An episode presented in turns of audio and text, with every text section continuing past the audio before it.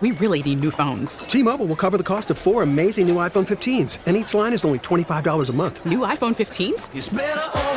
Only at T-Mobile get four iPhone 15s on us and four lines for 25 bucks per line per month with eligible trade-in when you switch. Minimum of four lines for $25 per line per month with auto pay discount using debit or bank account. $5 more per line without auto pay, plus taxes and fees. Phone fee at 24 monthly bill credits for all well qualified customers. Contact us before canceling account to continue bill credits or credit stop and balance on required finance agreement due. $35 per line connection charge apply. Ctmobile.com. Hey, what's up, guys? It's Mike Lynch. What's going on? This is Rashad. This is the Sports Sunday podcast. Thanks so much for listening. It is now brought to you on the fan by your local Les Schwab Tire Centers. Doing the right thing since 1952. Weekend sports with a difference. So I thought it'd be fun if we all went around and said our name and a little something about ourselves. I'll start. A look at the weekend in sports with the inside story on the Blazers, the Ducks, and the Beavers.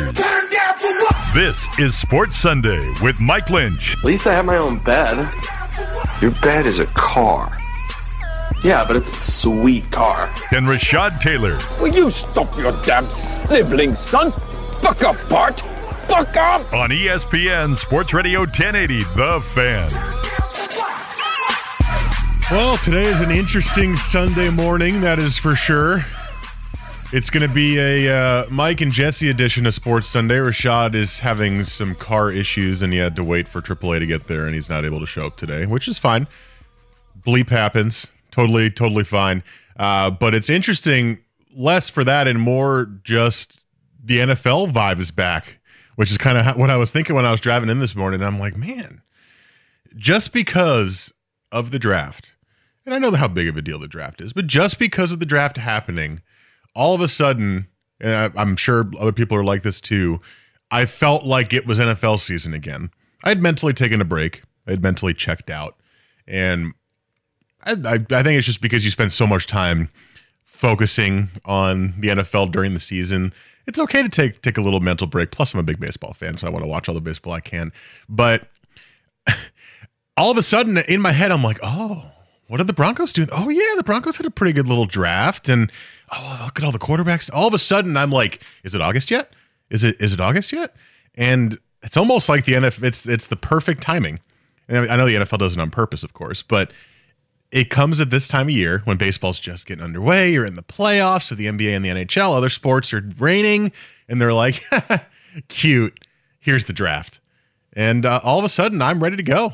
I'm ready for the NFL, baby. I woke up this morning. I had no idea what was going on in the NBA playoffs because it's been all NFL draft for me for the last three days. I I would be lying if I said I wasn't the same way. I did not know that there was a game seven today. I knew that I knew that the Jazz and Clippers were in a game seven. I didn't know it was today, and uh, I also didn't know that round two was also starting today for the other series. So, uh, yeah, completely caught off guard because been fully entrenched in NFL draft stuff. Yeah, the the NBA. I was I actually thought the Clippers had moved on. I thought the way some prognosticators had been talking yesterday, nobody had actually said where the series was in the, the radio that I was listening to. I just they made it sound like the Clippers had won and moved on, and they. I was like, oh, well, that's that's interesting. Well, if they if that's how they were talking, then it sounds to me like they feel like they're going to win Game Seven. Let's slow down, and we'll talk about that a little bit later because Game Sevens are always cool. Plus, I really want to see the Jazz win because I just am so sick of the Clippers. And frankly, there's not many teams in the NBA that I would rather watch lose than them. But we'll talk about that probably in the second hour of the show. Uh, I do have a whole bunch of NFL draft discussion coming up here in the first hour. I just wrote down a bunch of notes that uh, just thoughts that I had while watching the draft and, and following along with the picks. Uh, I will be honest, I did not watch any of the day three action. I just don't really find much interest in the round, the late, late, late rounds. But I watched the first round and uh, the second round, a part of the third round. So I've got a lot of little notes that I wrote down there. So we'll be getting to that here throughout the first hour. A text, the Bridgeport Beers text line at 55305 throughout the show.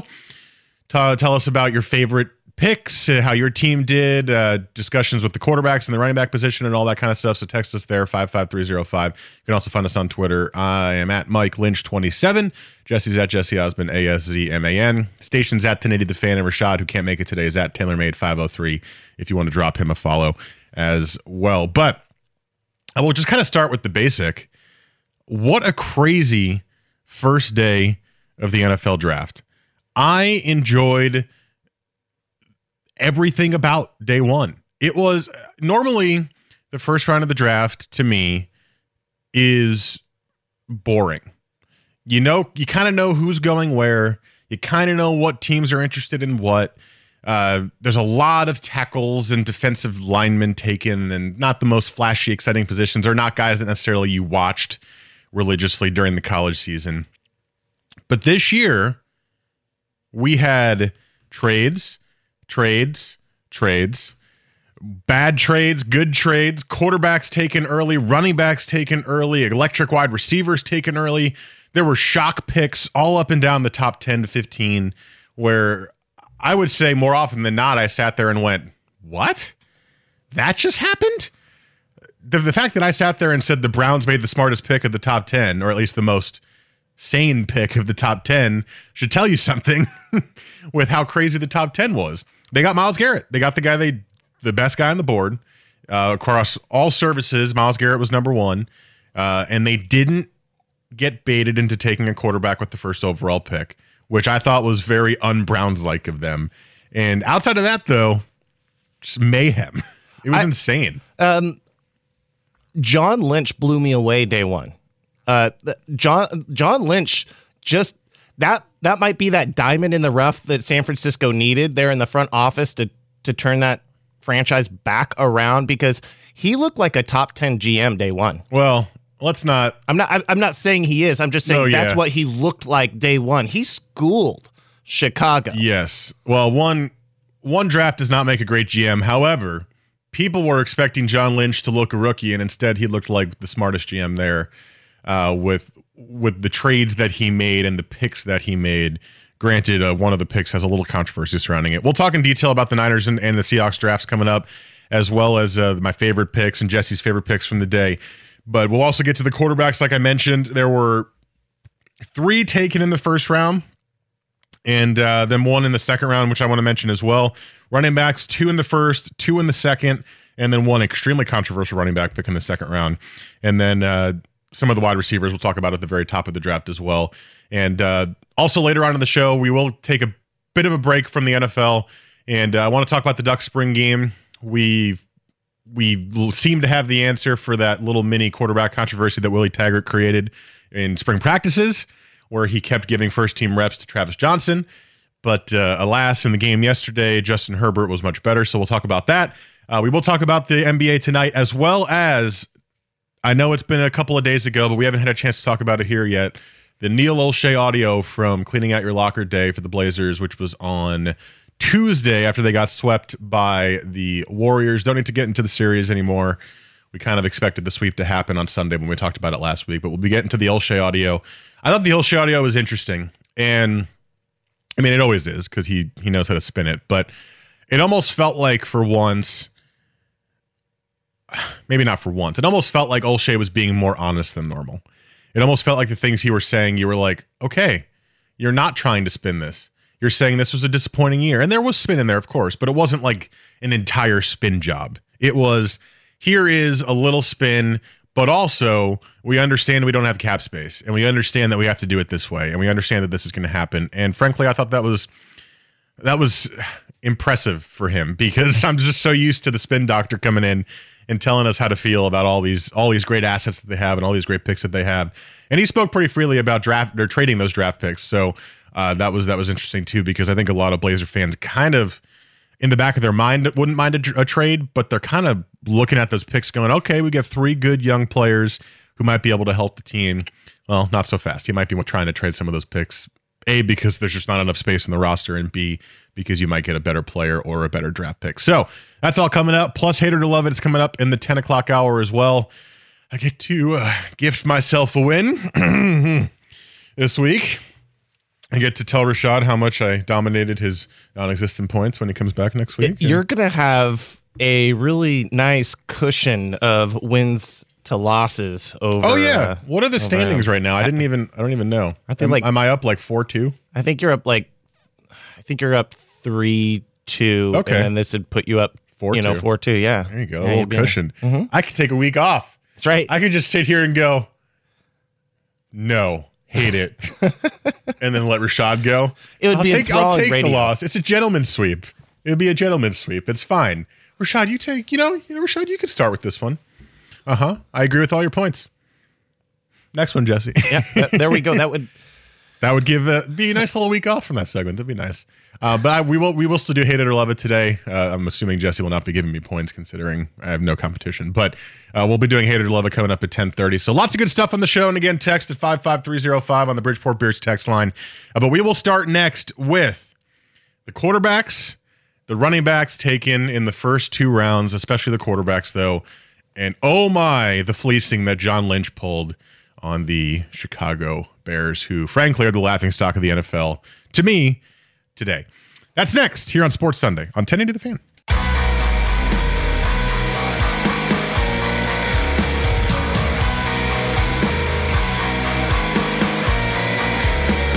Weekend sports with a difference. This is Sports Sunday with Mike and Rashad on 1080 The Fan.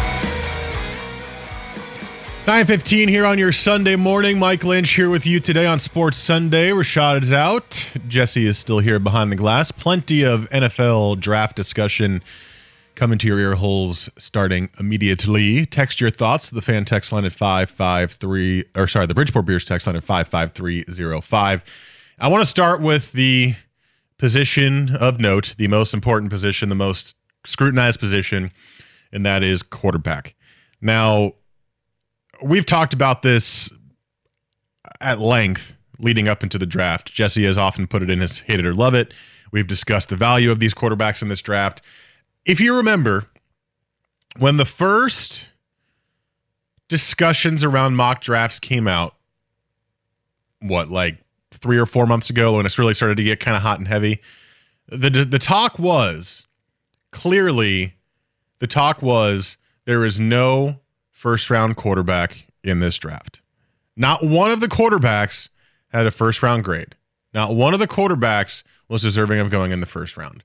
Now, combine happens, interviews happen, pro days happen, visits happen, and all of a sudden, there's like four first round quarterbacks. All of a sudden, some guy named Mitchell Trubisky from North Carolina, who nobody watched play because guess what? He only played in one season this past year and only started in one season. Nobody, or all of a sudden, he's up at the top pick.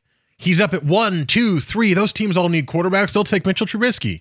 And you're sitting there going, of all the quarterbacks, you're putting him in number one?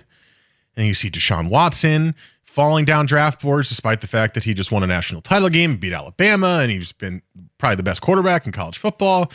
And then you see a guy like DeShone Kizer getting a first round grade and a guy like Patrick Mahomes. And you're like, what is happening? Are teams this desperate for quarterbacks that they're going to put bad ones in the first round? The answer is, of course, yes. The answer is always yes. Don't forget that Blaine Gabbert and Jake Locker and players like that went in the top 15 in the draft. Locker and Gabbert, I believe, in the same draft in the top 15 to the Titans and the Jaguars. So you see desperation all the time, but it just was a weird year for the quarterback position, especially after last year when you had uh, a couple of good guys at the top with the debate of who's going one and who's going two. So, with that being said, on draft day or, or on the first round of the draft, we did see three quarterbacks go no, in the first round.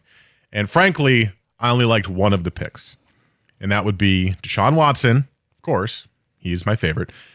Going 12 overall to the Texans, who did trade up with the Browns, strangely enough, to get Deshaun Watson at number 12 overall. This, to me, was a home run draft pick by the Texans, who desperately needed a quarterback and got the most instantly NFL ready. Now, he may not have the highest ceiling, I'll concede that point, but the most instantly ready NFL quarterback. And they got him at the 12th pick with a trade. And I think it was an incredible pick for them. Judging by how the first 10 picks went, that pick was like, yes, smart pick, Houston. You've done a lot of stupid things the last year. This is a smart pick. Yeah, I I think what this does is it addressed their most glaring need, and that's obvious. Um, when you you have a solid backfield, you have the weapons on the outside, um, you have some okay tight ends. So your your glaring need was quarterback. Your defense has been solid for years. That's what you're known for. But you you had like a couple good years of Matt Schaub, and that's it in your entire history of a franchise. So what you're hoping here is that you moved up and you got yourself a franchise caliber quarterback, or at least a starting caliber quarterback in this league, and you didn't have to overpay to get him like some of these other guys, like uh, Chicago or I would say Kansas City as well, um, to get your guy. And the fact that your guy fell to the 12th spot, very fortuitous for Houston. It just worked out perfectly for them that Kizer, I agree, most NFL ready guy, um, fell with uh, those with teams like New York, who didn't need a safety and did need a quarterback. Well, they did need a safety. I mean, and But- not as much as they need a quarterback. They've been take that, that's the thing though. Like New York every year goes defense, defense, defense, defense, defense, and then they roll out like Geno Smith or they roll out Ryan Fitzpatrick. Right. They need a quarterback. Well, they have they got Josh McCown this year, right? That's who they have right now. Mm-hmm. So, eh. I mean, he's better than Geno Smith, so that's that's that's something at least. My one of my my good friends is a Jets fan, and he was thrilled with the Jamal Adams pick, and I, I don't blame him because he was supposed to go like number two, Yeah. and they fell all the way to the Jets. But um, so the Watson pick was great. Now the other two quarterbacks taken in the first round. Much, much more questions. Many more questions from me about those, and we will start with the with the highest, and that is, of course, Mitchell Trubisky, who Look, I will eat all the crow in the history of Earth if he is a great quarterback right away. But the Bears got A, fleeced, and B, tricked by the Niners. The Niners had the number two pick and were, from the reports I read, basically telling the Bears all these teams want to trade up to this. All these teams are talking about Trubisky. They want to trade up. They want to trade up to the second pick. We have offers all over the place. So the Bears give them uh, the number three pick, which is the one right behind them, and then two more picks in this draft, as well as a first round pick next year. So they give up four picks, including a first or two firsts, to move up one spot. And they took Mitchell Trubisky. People were floored when that happened. I, I, I was sitting there going, "Wh- why would the Bears trade up? I mean, they need a quarterback. They better not be taking a quarterback. Oh, God, they took a quarterback. Um, they took Trubisky. And then the report comes out and says the Niners didn't have any trade offers, that they just lied to the Bears straight up and said they just played them. They played them for dumb. And they said, hey, we got all these offers. If you want it, you got to give us more. You got to give us more. They did.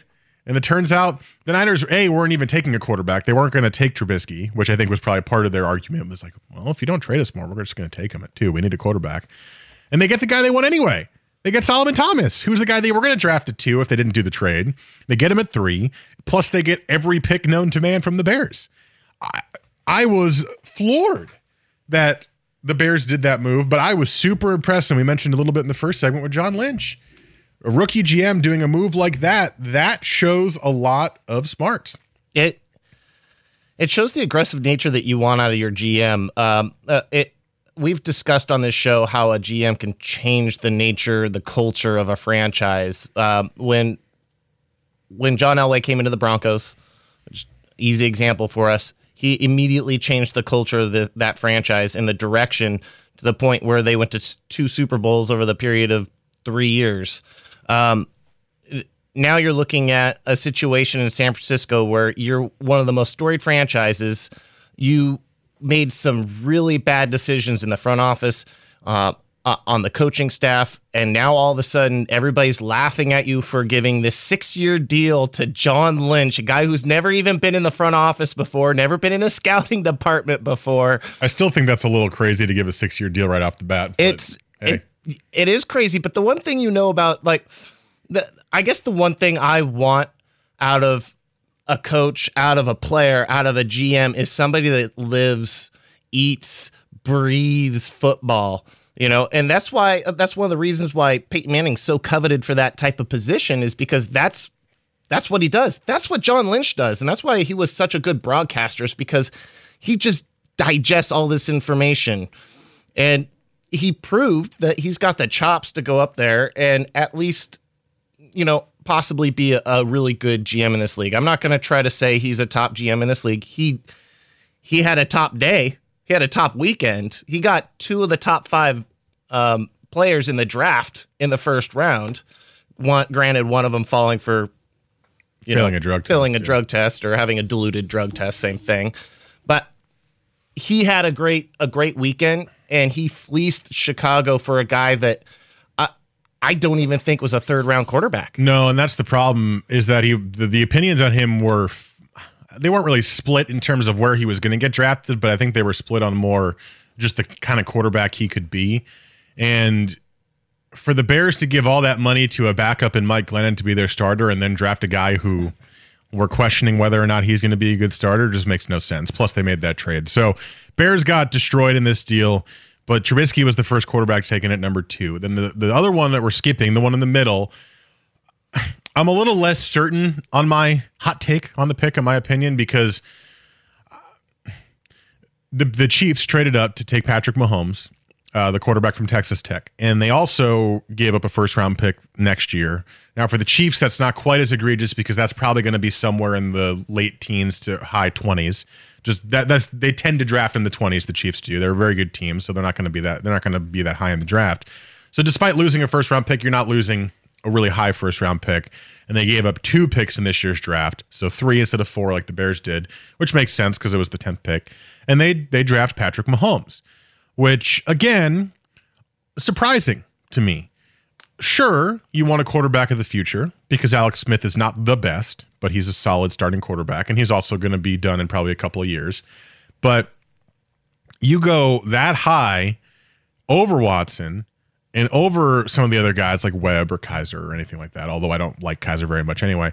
And um, and you take Mahomes, Todd McShay, who Todd McShay basically said was a mess. He said he was a mess at the quarterback position. He said that he was one of the he had a fine high ceiling, but everything he did was bad.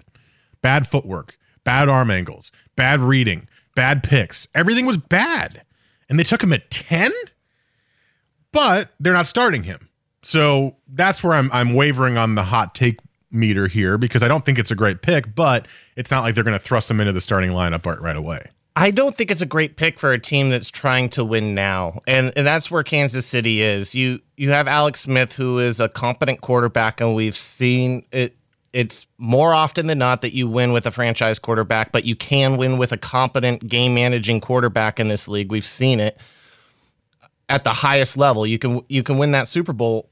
And so when you go out and I understand investing in the future, investing a pick and getting a quarterback, but I don't understand moving up into the top 10, taking a quarterback that once again I think should have been there in the third round for you and if he's not, there's comparable quarterbacks um, when you're grooming a guy.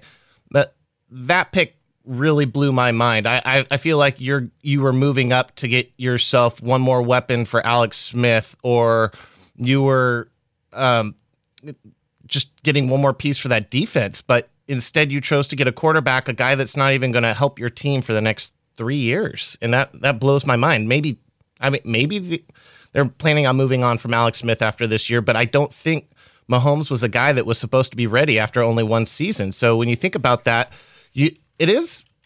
I, think it's a bad pick. I think it's a bad move, um, unless it's Andy Reid saying going to the GM and saying, "This is our future." I don't understand it. Uh, I I think I misread this uh, the the thing I was looking at. I think they gave up a third round next year, plus the first and the third and the fourth this year, if I'm reading this correctly. Their first round pick this year, they they switched spots, then third, fourth, and then the third round pick next year. So okay, slightly misspoke, but still a lot of picks to give up for a guy like Trubisky. The only other quarterback that got taken in the top two rounds, thank you, Texter, by the way, on the Bridgeport Bridge text line, who corrected me on that, uh, was DeShone Kizer to the Browns at number 52. So second round pick for the quarterback there. Um, I was very, very impressed by the Browns not taking a quarterback with their first pick because they need one, but there was nobody of value there, in my opinion, who was worth taking with the first pick of the draft. I was surprised they traded out of the 12th pick of the draft and let Watson go there to the Texans. But again, we just talked about it. The value of these quarterbacks is weird this year because nobody truly knows if they're going to be first round talents or not. So the Bears or the the Browns are saying, okay, look, we don't love any of these guys. We we have Brock Osweiler, which I mean, he's a quarterback and he can throw a football sometimes, maybe. And then you've got the pick in the second round where you take DeShone Kizer. Now, I don't love Kizer. Um, I didn't love him at Notre Dame, but for for that kind of a round where they took him, I think it was a fine pick. I just don't know how to feel about the Browns who desperately needed a quarterback waiting that long when you could have gotten Watson to 12. They traded away the 12th pick where they could have very easily taken Watson because that's where he went, and they went and got Kizer instead. That's where I'm confused. Now I'm happy Watson went to the Texans because I'm sure he'll have a better career now than going to the Browns, but I just don't I don't know. I think it was smart, but then again, it's also you're taking Kizer. And do we really think DeShone Kizer is going to be a good quarterback in the NFL? I don't think so. I mean, from watching him play at Notre Dame, I was never impressed. No, I think what you see is you see flat. You saw flashes with him, um, especially I think the first game or two of the season, he looked good. Kind of fell apart, um, but he has, I think, potential there. And well, don't they all? I mean, yeah, right. It, and well, I mean, well, one thing we know is this is one of the hardest positions to figure out as far as are they going to translate from the college game to the pro game. I mean, there's there are so many guys that have played in big time games that haven't and you know won national championship games and they don't translate to the next level. And then you get guys like Carson Wentz who didn't even play at the division one level and they come in and just surprise the heck out of you it right off the bat you know? Uh, joe flacco another one of those guys you know? Uh, you, you look at a, a guy like um, ben roethlisberger out of miami, uh, miami ohio who never played in any huge games and he yeah. came in and he's a hall of fame type guy. You just didn't you he make the playoffs know. in his first year? Yeah. Yeah. Yeah that, i mean that, it was this whole thing. Uh, tommy maddox all, the whole offensive line was pro Tommy Maddox, and then they made that switch, and there was like an anti Ben movement from the offensive line of all things in that Pittsburgh locker room, and he won him over by the end of the season. You know, it's just you never know at that position. So uh, I'm going to go ahead and say you got a guy with talent. Um, uh, and he doesn't have to be on the field right away. I think you might. Cody Kessler showed flashes last year of at least being competent. I'm not saying he's going to be great. Possibly being competent, and that's all you need right now because we all know there's a good, uh, at least a much better quarterback class coming up next year than what we had this year. All right, coming up next, we will switch gears to the running back position, which seems to be growing in importance once again in the NFL. And we'll talk about the guys who went high in the running back position, the top two rounds there, plus some of uh, the favorite picks that we had and least favorite picks of the early rounds of the draft. And then I will quiz Jesse on the five teams that Mel Kiper gave an A or A minus grade to. Who had the best draft? That is all coming up next. But first, Jesse has Sports Center.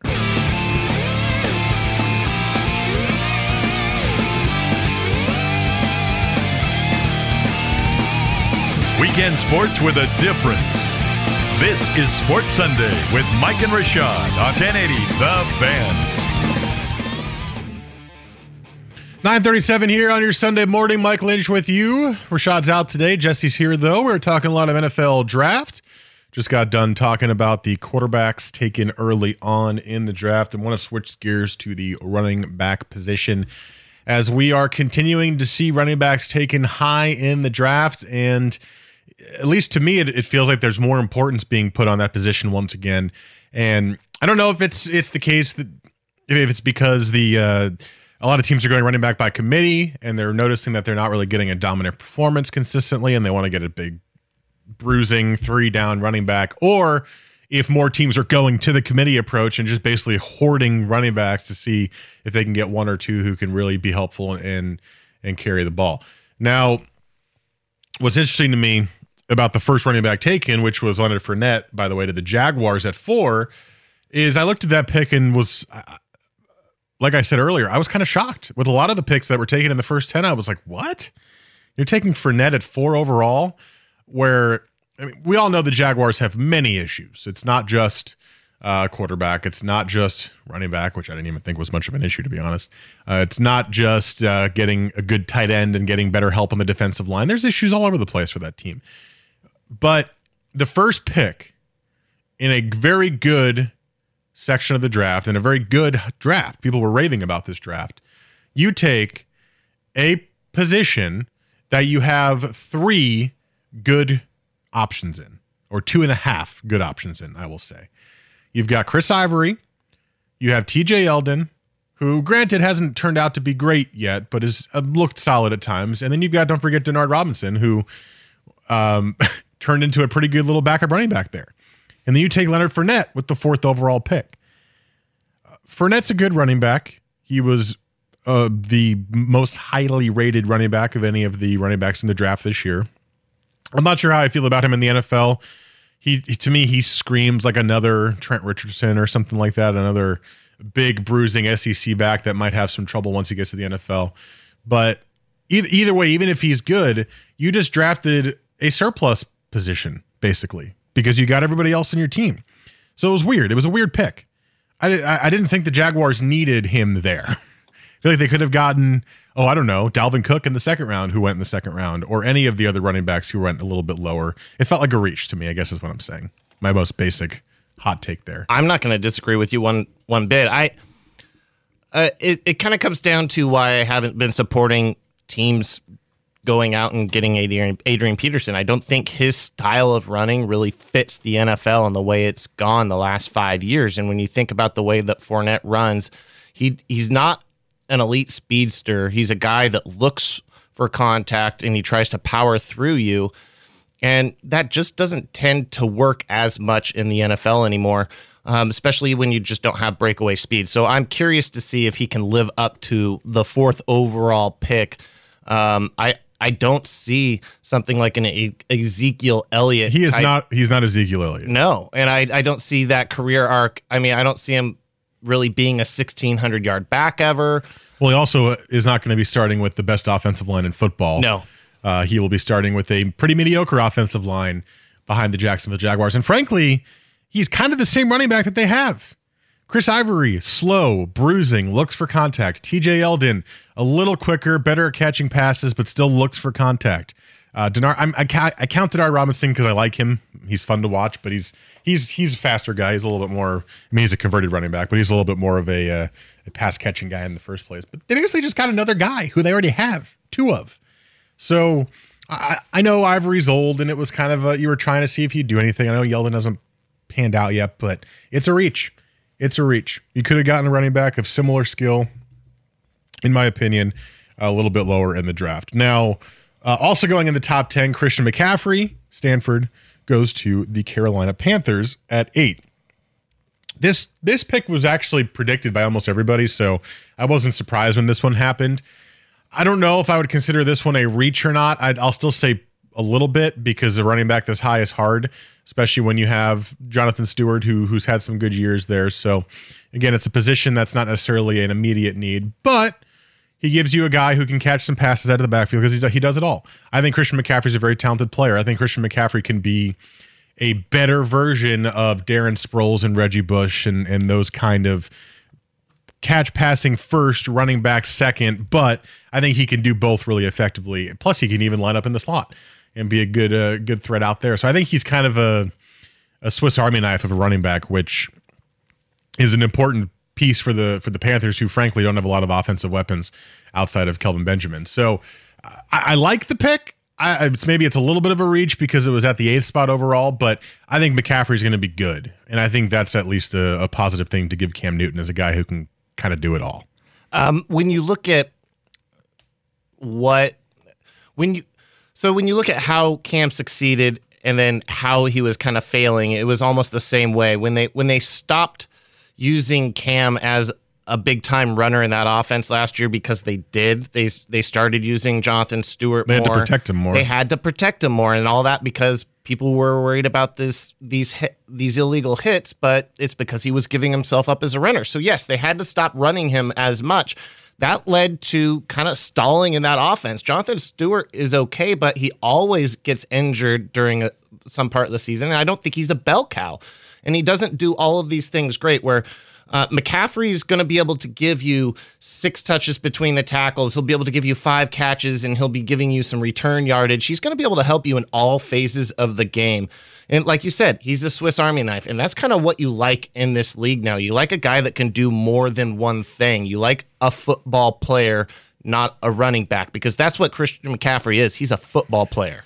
Dalvin Cook goes second round, 41st overall to the Vikings. Love the pick uh, because the value, because he's a very good running back. He was considered a potential first round running back. You get him middle second round, go to a team, and the Vikings do need one now that Adrian Peterson is gone. Go to a team that needs a a better three down back situation because I'm sorry, Jerick McKinnon, Matt Asiata, you're not doing it. I think this was a great pick. I liked this one a lot because it was not a reach.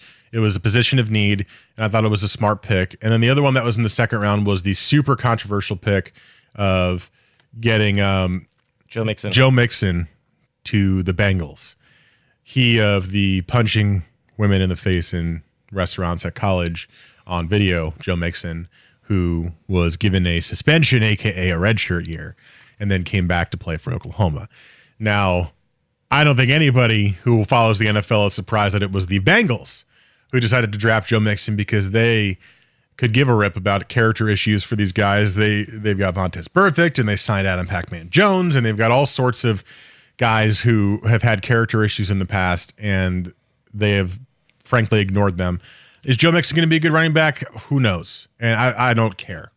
I, I frankly don't. I'm I'm at this point where I'm kind of sick of ignoring the negatives just because they might be a good football player and it, it's easy to fall into because look, it happened, right? The stories, the stories passed. We've seen it. We've seen the video. Uh, whether we wanted to or not, we saw the video, and you get past it because the guys on the football field and you're not talking about it anymore. I'm tired of that. I would like to keep remembering that because I don't want to root for Joe Mixon. I don't want to draft Joe Mixon in fantasy. I don't want to do anything. I don't want to be that person. So, uh, is it a good pick? I I don't. Frankly, I don't care. I'm kind of frustrated that anybody took him that high in the, in the draft be in the first place because it's frustrating. So no, I didn't like that pick. I, I, didn't like it either. The, from what I understand, there was only four teams that even had him on their draft board. So I, I feel like okay, you're you're only gambling that there's three other teams that want to take him, and they there's probably other pieces that maybe they want. Like let him fall let him fall a little bit. Yeah, you know, I mean, taking him in the second round. He has never more... he's never truly been punished for this. Nope. He's been given every chance to make every chance to come back and keep playing. Nothing, not, nothing outside of the the media firestorm, outside of his public perception, nothing bad has happened to him. And now he's going to get second round money. Well, he didn't get invited to the NFL Combine. Mm, uh. that, that helps so much. so yeah, I'm I'm right there with you. I think this was, um, I it just goes to show some teams all they care about is people that can play. They don't care about the actual person that's playing the game. It's just it was a frustrating frustrating move for me for them to take Joe Mixon. So out of all the running backs, I like McCaffrey. I like Cook. Didn't like Fournette as a pick. Didn't like uh, uh, Mixon as a pick. All right, coming up next, can Jesse guess who Mel Kiper gave A's and A minuses to in the draft based on his very good knowledge of the NFL draft and watching it religiously as he did. We will find out next here on Sports Sunday on the Fan.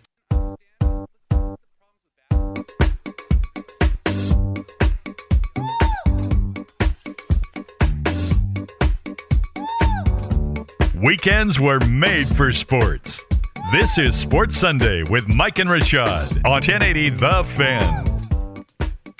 All right, final segment here in the first hour of the show, 950 here on Sports Sunday. Rashad's out today. Mike Lynch, Jesse Aszman with you, talking plenty of NFL draft. Just wanted to have a little little gamesies here as I was reading the draft grades earlier this morning. And you know, say what you will about Mel Kiper. I tend to focus on ESPN.com for my draft coverage, just what I've always done. You're the only one with an insider account here, too, huh? The only one? I, I don't know if I'm the only one, but I have one, yes. Um, but so I was reading that. I was reading. Uh, I like I like McShay more than I like Kiper, but Kiper's grades are the ones that are out at the moment that I can find at least. So I thought it'd be interesting, especially uh, since Jesse watched the draft. I'm assuming you watched most of it, or at least followed most of it. Uh, I followed the, most of the. I, I watched the entire first day. I tried to follow the second day as much as I could. I was working, and then um, I had to work on Saturday as well, so I didn't get to see all of that. But I once again was checking it on my phone religiously. Me and my one of my really good friends that are Bronco fans, we were constantly back and forth between all the Broncos picks. So I definitely am well versed in those. I've gone over all the picks from all the teams and kind of wrote down some notes on all the different teams of what I think. Some of them, if I didn't write anything down, I just kind of thought it was a blah uh, average draft. All right. So there are five teams who got an A or an A minus from he of the floofy hair, Mel Kiper. And I, I think one or two of them will be really easy for you but uh, the rest I think might be a little challenging. So in, we'll, we'll give you the guess, and I'm going to give you the Mario noises for it. Who is it right or is it wrong? Who are the five, and why do you think they are Um, a good pick? Well, th- Or this- good grade, I I'm going to start with this one because I don't think anybody in their right mind would ever have said this before the draft. But I'm going to stick with the Cleveland Browns. Hmm. Tell me they got a. They, No. Oh, oh, sorry. Oh, go ahead. Push that. There. How did the Cleveland Browns not get an A draft from Mel Kiper? Uh, the Cleveland Browns, scrolling, scrolling, scrolling, got a B draft uh, for Mel Kiper, which is not that bad. You got Myles Garrett, Jabril Peppers. Jabril Peppers was one of my favorite picks in this draft. Like this, uh, when we're talking about Christian McCaffrey being a football player, that's what Jabril Peppers is. Everybody's complaining: is he a linebacker? Is he a safety? Or what is he? I think Uh, Peppers he's was a, bit football of player. I think he was a bit of a reach because I, I guarantee they probably could have got him in the second round because people were they were he was falling down draft boards throughout the, the process. The reason that they gave him a B is because he's this is what he says. The issue, of course, is Watson, Deshaun Watson, now joins Carson Wentz as they could have been quarterback for the Browns, and his successes or failure will be closely watched. And he's also not too high in DeShone Kizer. But at the same time, if yes, they had, I'm gonna, I'll, I'll say, yeah, you you should have picked um, Wentz last year. But Watson, we've had this discussion more than once on this show. Didn't have a first round grade. That was a smart move not to take Watson. They, you know what they did? But we they like the addressed all- Texans taking. Wa- I like the Texans taking Watson though. Yes, but they didn't have the glaring needs across the board that a team like Cleveland had. Now, Cleveland did a great job in the offseason. They addressed their um, their offensive line. They beefed it up. They made sure it's ready to rock and roll. They got weapons uh, as far as like Corey Coleman um, on the outside. Uh, it- I mean, they they have pieces they had a, a atrocious defense. Anybody could score on them last year. So what they do, they went and got a safety. They went and got a defensive end. They went and got a tight end that can do a little bit better than Barnidge.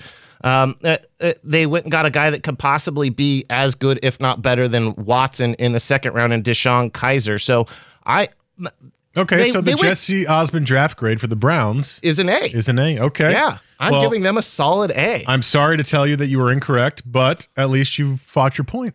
Yeah, there you go. I, I mean, um, I'll I'll throw this one out there now. We've we've talked about these guys. Please tell me San Francisco got an A.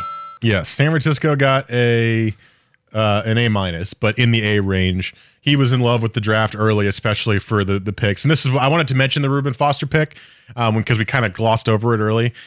That's a great pick because Reuben Foster was a top five on some mock draft talent, and he failed the drug test at the combine. And by failed, it means there was a diluted sample. That could mean he was trying to hide something. It could mean anything else. Diluted sample is one of those where I look at it and I understand why it's a failed drug test, but then again, I also say, so he had a lot of clear pee. Uh, so- oh, I'm so sorry that, that fails you a drug test, but I like that pick a lot because that was they were saying that they were going to take they might have taken him over Solomon Thomas, and they got him at what pick 23? No, pick 31. They got him at pick 31. Reuben Foster. So they got their top two players on the board in the top two picks in the draft at three and 31. That's a win-win for me. That's an A grade. Yeah, they they're an A an A, and and this is the thing about the diluted sample. This is where it's really interesting. I was listening to a um I can't remember who what his name was. He was on the Colin Cowherd show um earlier in the week, and basically he actually brought up the science of how diluted samples happen, and so he basically used Jabril Peppers as an example because Jabril Peppers was the only other player um, at the combine to have a diluted sample. Now, apparently, J- Peppers has also had a real problem with cramps in his history. And so, how do you deal with cramps? You drink water. Drink lots of water. So, he's basically saying in order to reach this diluted sample, Peppers would have had to drink a bottle of water for six hours straight. Okay. A, a- pro athlete drinking a bottle of water for six hours straight, is that out of the realm of possibility? No, of course not. I but see, here's the thing. I agree with that, and that's why I think diluted samples are strange. But if you're taking drugs and you're trying to hide it and flush it out of your body, guess what you're doing? You're drinking six bottles of water every hour or whatever, or a bottle per hour for six straight hours. Yeah, So- but you're also doing the same thing if you're battling cramps. So I Yeah. mean, uh, so when a guy like Jab- Jabril Peppers, he was he also was considered a guy that was kind of a top 15 guy, and then oh well, what player is he? All right, so we're moving on from Jabril Peppers. I got San Francisco right. I've already explained why I love San Francisco. yes, they are Uh, an A, A. One of the A's or A minuses for Mel Kiper. I'm gonna go this one. This might be a little bit of a reach, but I liked their draft as well, and that's Tampa Bay. Tampa Bay is one of the A's, baby. Dude, OJ Howard, OJ Howard at 19. Are you kidding me? I know, and that was one of their top needs too. Oh my gosh. I was like, please, please. I was basically, me and my buddy go back and forth. I'm like, they're taking Cook right here, and we're going to get Howard at 20. They're taking Cook, and we're going to get Howard at. Nope, they didn't take Cook. we didn't get Howard. We got Bolles. But you know what? That met our need. So, but uh, you're right. That that right there, he was considered Dude, like the a. Broncos got the greatest name in all football in Jake Butt. Granted, he's not going to play, but they got Jake Butt. No. I don't know. I, I, and the, I'm off topic again. I think Jake Butt's like a Heath Miller type guy. Okay. So I think he's going to be a great blocker, and he's going to be a guy that, in the height of his best season, he's going to give you eight touchdowns, but he's going to be a solid little safety valve. Okay, you like the Bucks. I like the Bucks. So you've gotten two of the five thus far. Uh, throw this one out there. Seattle. Mm-mm. No, they didn't have a first round pick, but boy, they had an awesome draft. Right. Let's get. We're going to get to Seattle and the Niners in full next. I just want to go quickly here, and we got a break, so I'll, I'll tell you the other three, or yeah, the other three.